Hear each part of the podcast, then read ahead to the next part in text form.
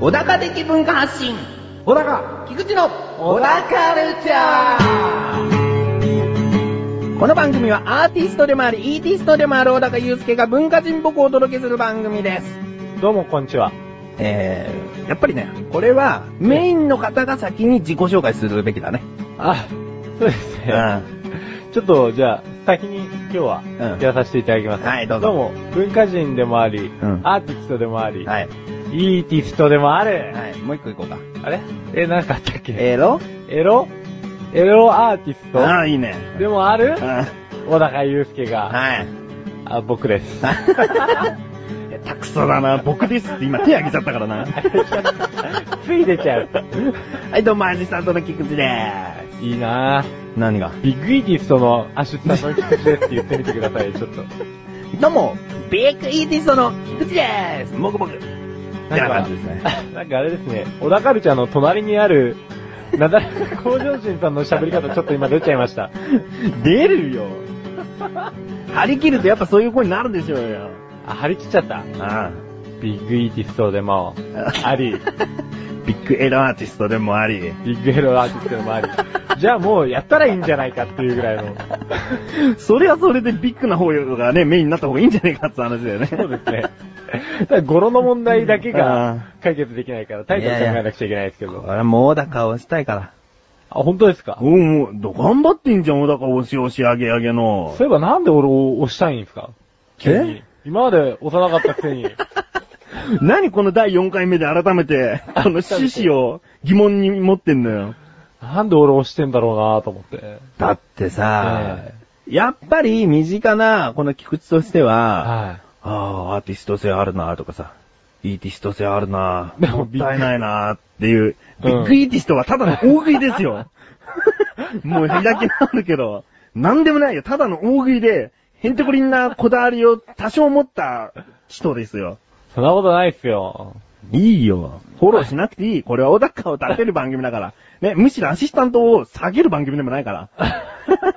それで小高上がった気になってもね、おかしな話だからね。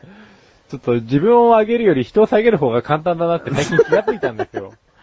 いや、ダメだよ。足元がガラキだっつって。でも、なあ、立てる立てないじゃなくて、美味しいというか目立つっていう方向になると結局下げられてる方になっちゃうから。まあそうですね。それはダメだよ。やっぱり目立ったりしていって、あえて、こう、小高が立つ。ああ。そうしないともう番組意味ないから。じゃあちょっと立たしてください。立たす。よ。立たす。立たしてください、もう今回はね、ええアーティストについてまたね、喋りたい。アーティスト。うんはい。アーティスト、小高祐介。前回は写真について喋ったけあ、ど、喋りましたね。今回は音楽について喋りたい。ああ、音楽について。うんそこ触れちゃいます触れちゃおうよ。ちょっとね、あのー、番組の音楽、BGM、えはい全部小高祐介が、こう、奏でてますっていうね。奏でてますうんね。作ってますだと言うと、なんかこう、DTM みたいな。ああ、機械音みたいな。そうそうそう。ああなっちゃうけど、奏でてます。奏でてます。生音でございます、ね。そう。ね。だからそこを、うんそれぞれどういった思いで弾いてるか。えええうえん。なんか、深い意味があるのか。ここ難しいんですよ、みたいな。あー、なんか難しいとこあったかな難しいのいっぱいありましたね、そういえば。オープニングの、うん。あのー、最初ピッキングでベベベベンベベンってやったあるじゃないですか。ベンって言っちゃうとなんか三味線っぽいけ ど、うん。あれは個人的には、まあ、大変ですね。ああんまり。り早く弾くのが得意じゃないんで。あ、そうなのはい。だから早く弾くのが得意な人はう、ん。うん、エレキギターから始めた人とか、ああっあ、そうかちのもしれな人いとかは割と早いかもしれないでうすんうね。んまあ、アコギから始めたんで、ストロークとかは得意なんですけうど、ん。あれピッキング系がね、どうも、細かいことになってくると、うんうん。はは言っちゃうタイプなんで。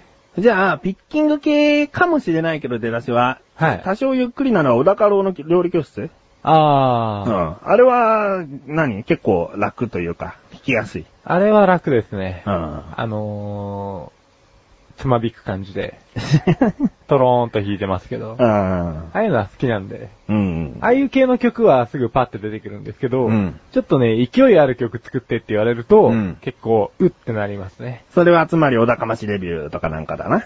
あれなんかはもう結構焼けっぱちで、うおーりゃーってやったら、うん。あ、このコードがいいやと思って、こうんうバーってつけたやつなんで。うん。あれが一番大変でしたね、でも撮るときも。あ、そう。い一番 NG というか取り直しが多かったのはやっぱりこのメインテーマだったね。ああ、オープニングの。うん。そうですねまずイメージをね、作り上げるのが大変だったね。大変でしたね。小田カルチャーっつったらどんなだよって感じだね。なんか、それこそ本当に機械音が欲しくなったりもしましたけうどね。ーんなんか、確か、菊池としては、なんかインフォメーションみたいな音楽にしてくれって言ったかな。あー受付みたいな音楽にしてくれって言ったかそうら。ですね。うん全然受付っぽくない感じには仕上がりまし たね。えーでも音楽って不思議でさ、これがメインテーマっつって、もう4回もやってると、すごい耳馴染むっていうああ、か、メインテーマっぽい感じは出てきましたね。ね、それぞれのコーナーもしっくりきちゃってるんだようね。ん。過去に2番組あった時に作ったやつなんかも、メインテーマっぽくはなっていきましたからうね。ん、なったなった。それ聞くと、もう自然とああいうああいう掛け合いがあったなとか、ああ、ちょっとよ思い出しちゃよう。ぎるね。うん。よ、よぎりますね。 ああんまよぎんねんじゃないのみたいな。まあ音楽はいろんなものをこう吸収しそうでて、すね。いろんな影響を受けてう、ん。作ってきましたと。うんでもそれをまとめ上げて、ジャンル小高祐介みたいな音楽をこれから作っていけるアーティストになってほしいですね。あ、これまとめに入ってる感じです かまとめに。あまとめにっ入ってるかどうかなんか知らないよ。そこでうんって言えば終わるだろうし、んいいや、そんなものいらないって言ったら終わらないよ。あ、じゃあ、作ります、作ります。小高祐介、ジャンル。作るね。ジャンル小高祐介。作ろうね。作る、作る。じゃあ、ここで一旦。CM です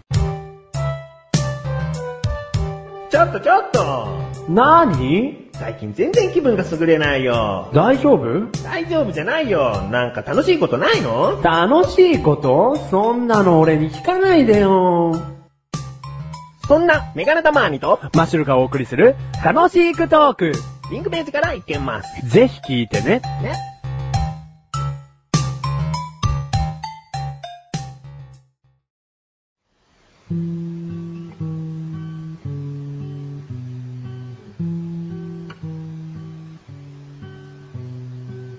小高郎の料理教室。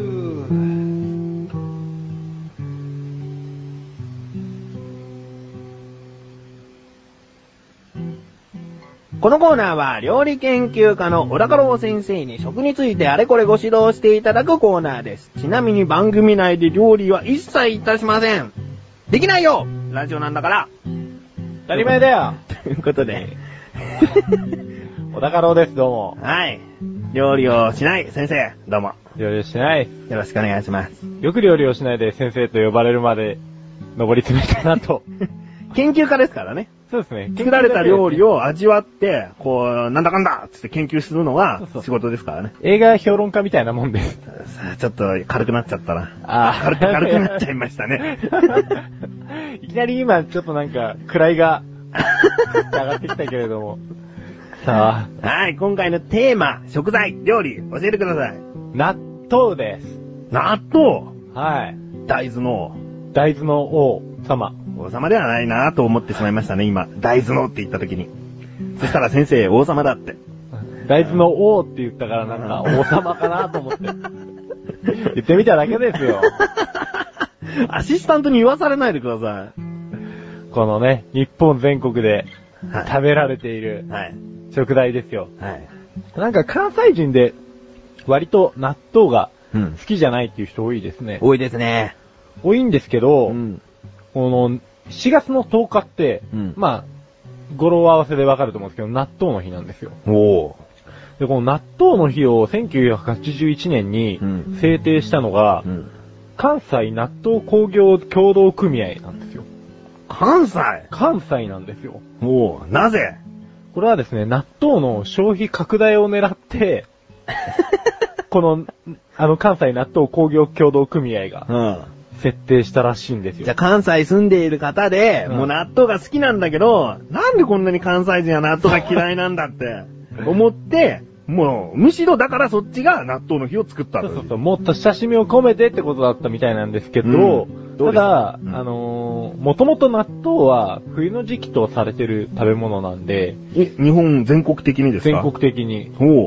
おなので、あの、異論も飛んでると。7月10日に対して。う。うどん。夏、異論。あ、いろん。うん。7月10日お前夏じゃねえかよっていうツッコミが入っちゃったっていうことですね。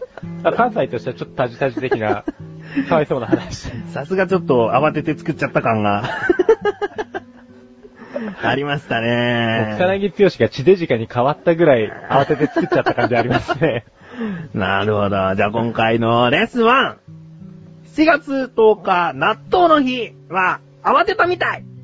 です急ね。ごしらえですね。急ごしらえでしたね。かわいそうですよ。納豆はですね、はい。この名前なんですけど、おお。疑問に思ってますよ、結構菊池は。なんでですかだって、豆を収めるじゃないですか。そうですね。で、豆腐がな豆が腐るじゃないですか。はい。やっぱり何度考えても入れ替えた方がいい感じがしますよね。さすが助手。はい。いいふりしてるわ。はい。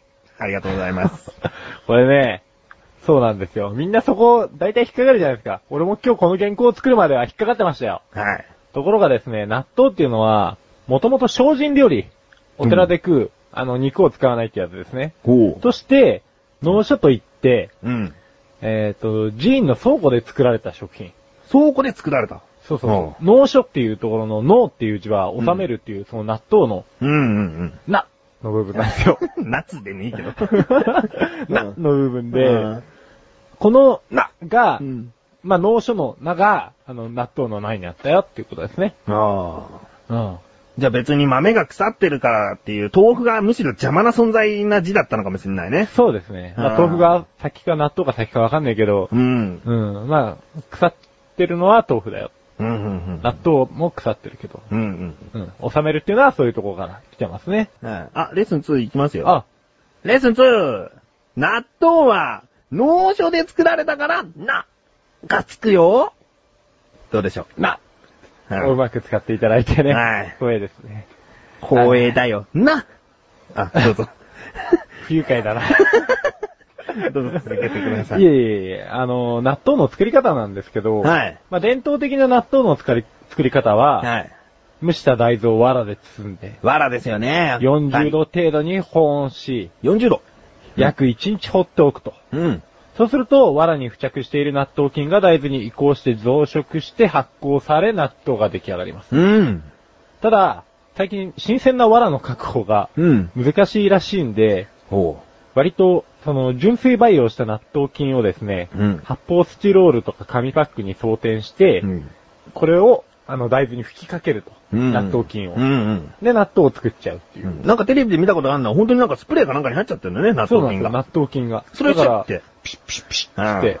まあ、機械でしょうけども、そうなんですよねこスプレーで振り、振りかけるという か、こんなファブリーズみたいなやつ で。むしろ匂いつけちゃうみたいな、ファビリーズですけど も。まあ、納豆といえば、はい。いろんな種類がありますけれども。例えばどういうことを言えばいいんですか黒豆とかを言えばいいんですかもうそうですけど、引き割り納豆とかね。ああ、そういうことですかそうそ自う分は、うーん、大粒の納豆が好きですね。あ小粒って結構出回ってるじゃないですか。えスーパーとかは。自分は大粒の方が食べ応えがあって好きです。え。引き割り納豆は、うん個人的には合うものと合わないものが結構はっきりしてると思い合まわすけなど、いやめろ。合わないものが。合わないものがな。 はい。海苔巻きとかね。あ、海苔巻きは引き割りいいと思いますそうよ。そうそう。うんあと、味噌汁です。味噌汁ああ、そうですね。そうです。味噌汁に引き割り納豆入れてください。本当にうまいんで、あれは。うん。ええ。あとはないですね。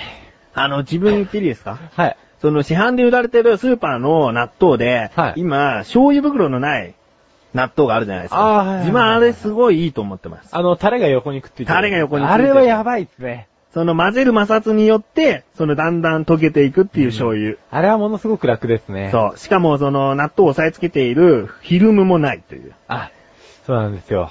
あの辺ね、ちょっと話したかったんですけど、うんあの、フィルムの上手な撮り方ね。そう。ええ。自分はいつもやってるのは、は剥いがしたら、こう、回します。で、全体的に伸びた糸を真ん中で一本にします。それね、うんまさに言おうとしてた感じですよ。一番最初に中央をつまんで、そのまま上に上げて、はいはいで、こう回してあげるっていうのが、その、おかめ納豆を出してる会社からの正式回答です。もう、オカメって呼んでください、僕の こと。わかりました、お かめ。おおかめやろう。 帰れ帰れって。完全に悪口以外の、えー、納豆を美味しく食べるためには、はい。何回かき回せると思いますかえー、ざっとですが、はい10。 ?100 です。えこれなんで100回やるのかっていうと、うん納豆の成分の中にですね、ポリグルタミン酸っていうのー、がありますはい。これが元のネバネバの元なんですけど、うんこれを100回かき混ぜることによって、うんグルタミン酸っていう旨味の元に変えることができるんですよ。おうなので、味がシフトチェンジしますと。おうで、あのーさっきのつゆの話に戻るんですけど、うんカツオだし。うん。あれに関しては、本当に今の、あれになった、凝固されてるタイプのがや、うんほんと正解だなって思うんですけど、ん。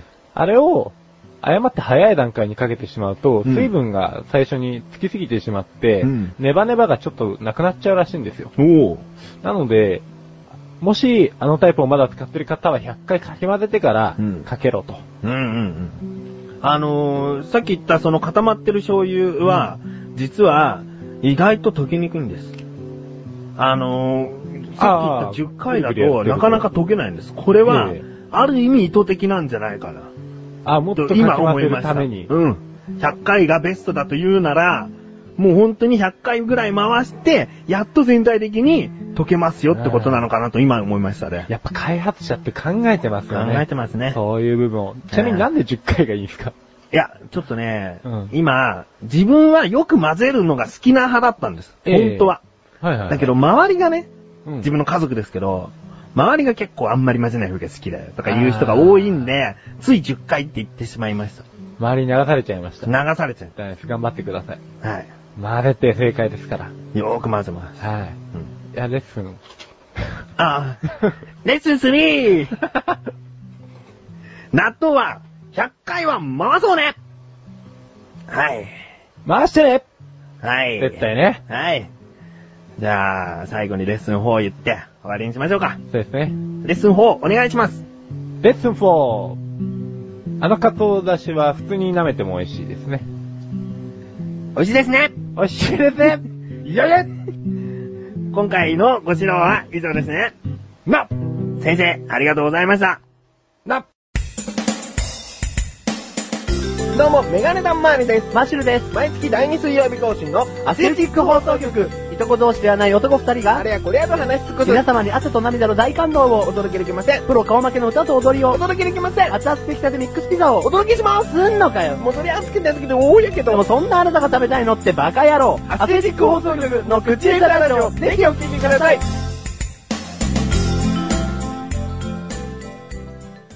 おだかましいレビューこのコーナーは小高祐介があらゆるジャンルの中から一押しな一品を選び、レビューをかましていくコーナーです。今回のジャンル、何ですか映画でムービーす。ムービーでムービーはもう2回目ですね。す。2回目ですね。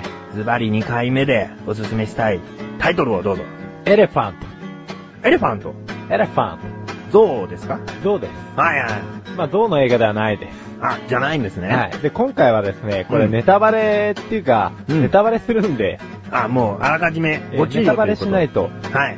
話せないっていう。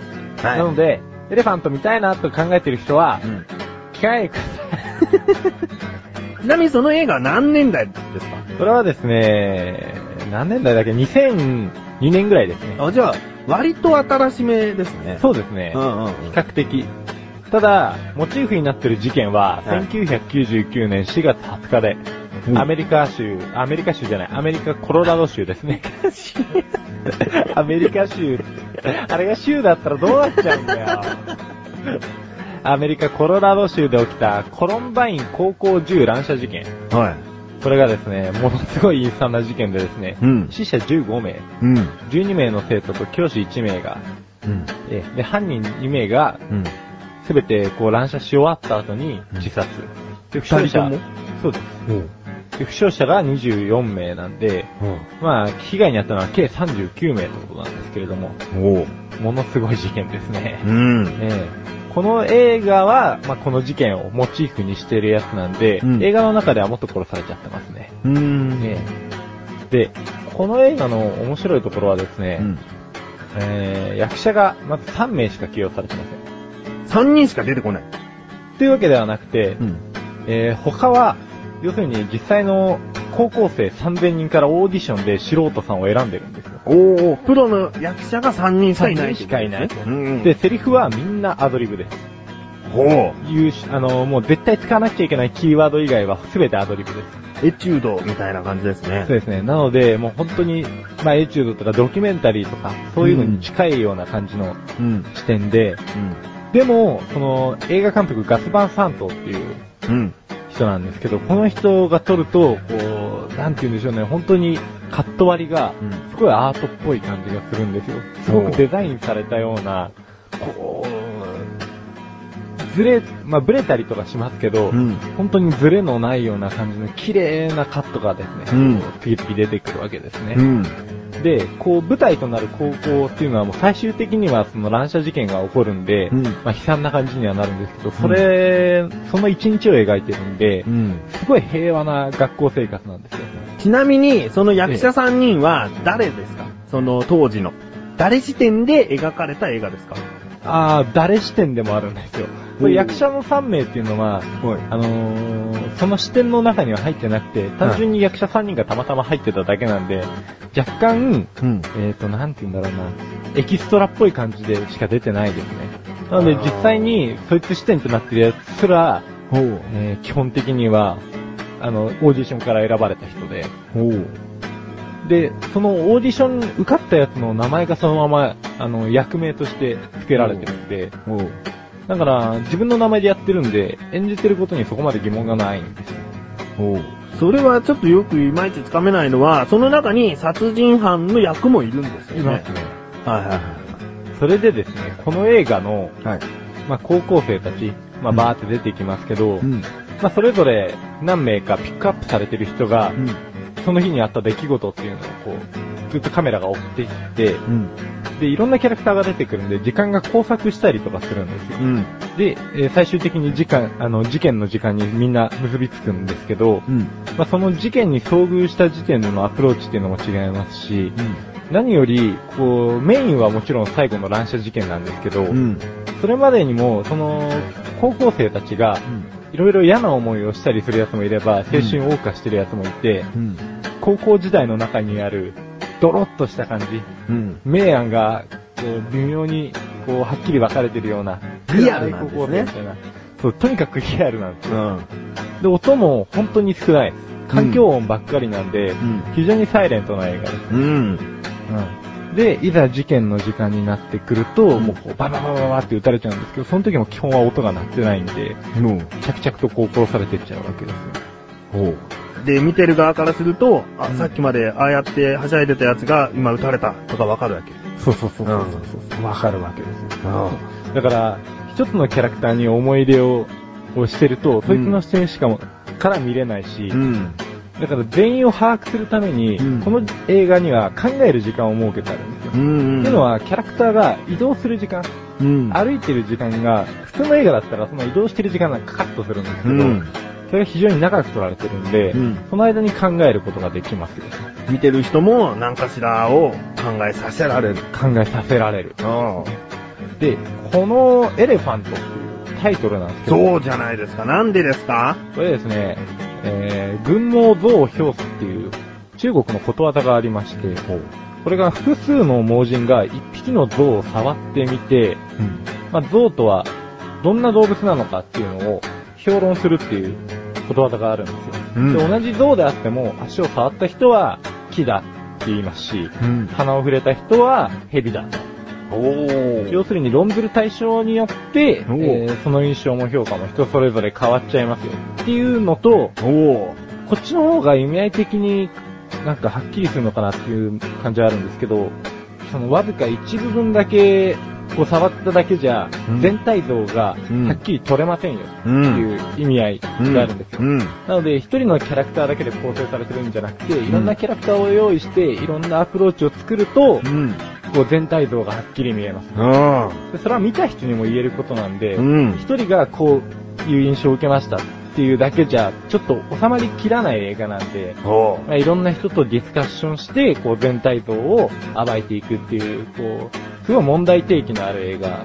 すごいタイトル付けとしては、自分は個人的に好きですね。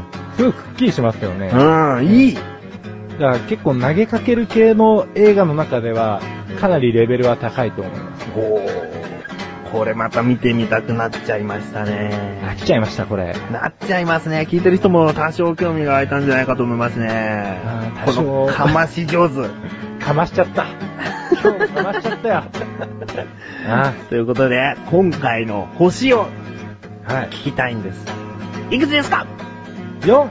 お少なめというか、今まで5、5、5で来てたもんだから、それ4ですはか。はいろんな人と話して5にしたいってことです。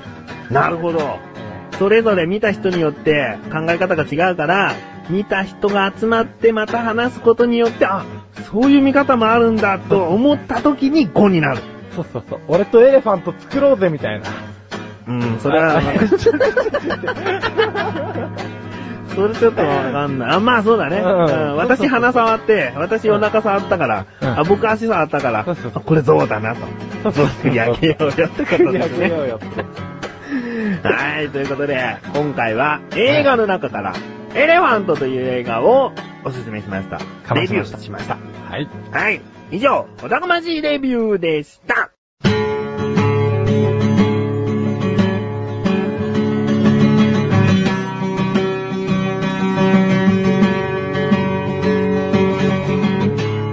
エンディングのだかはい、4回目も終わりに近づいております。はい。小高町レビューなんですけども、はい結構、えこうやられてます。小高祐介のおすすめをかまされてきて、菊池としてはやられてます。え。やられてますかうん借りちゃってますかトゥルーマンショえー、あの、借りられてましたよ。え。借りられてました。はい。小田カルチャー影響で。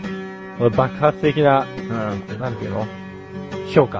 よくね行き届いちゃったんですよね。ヒューマンドラマの中から、はいこう、トゥルーマンショー、とでしょ頭文字。んこう、他行からこう見てったわけ。もう大体のやつは刺さってんだよ、DVD。もう見事にトゥルーマンショーだけ借りられてるっていうね。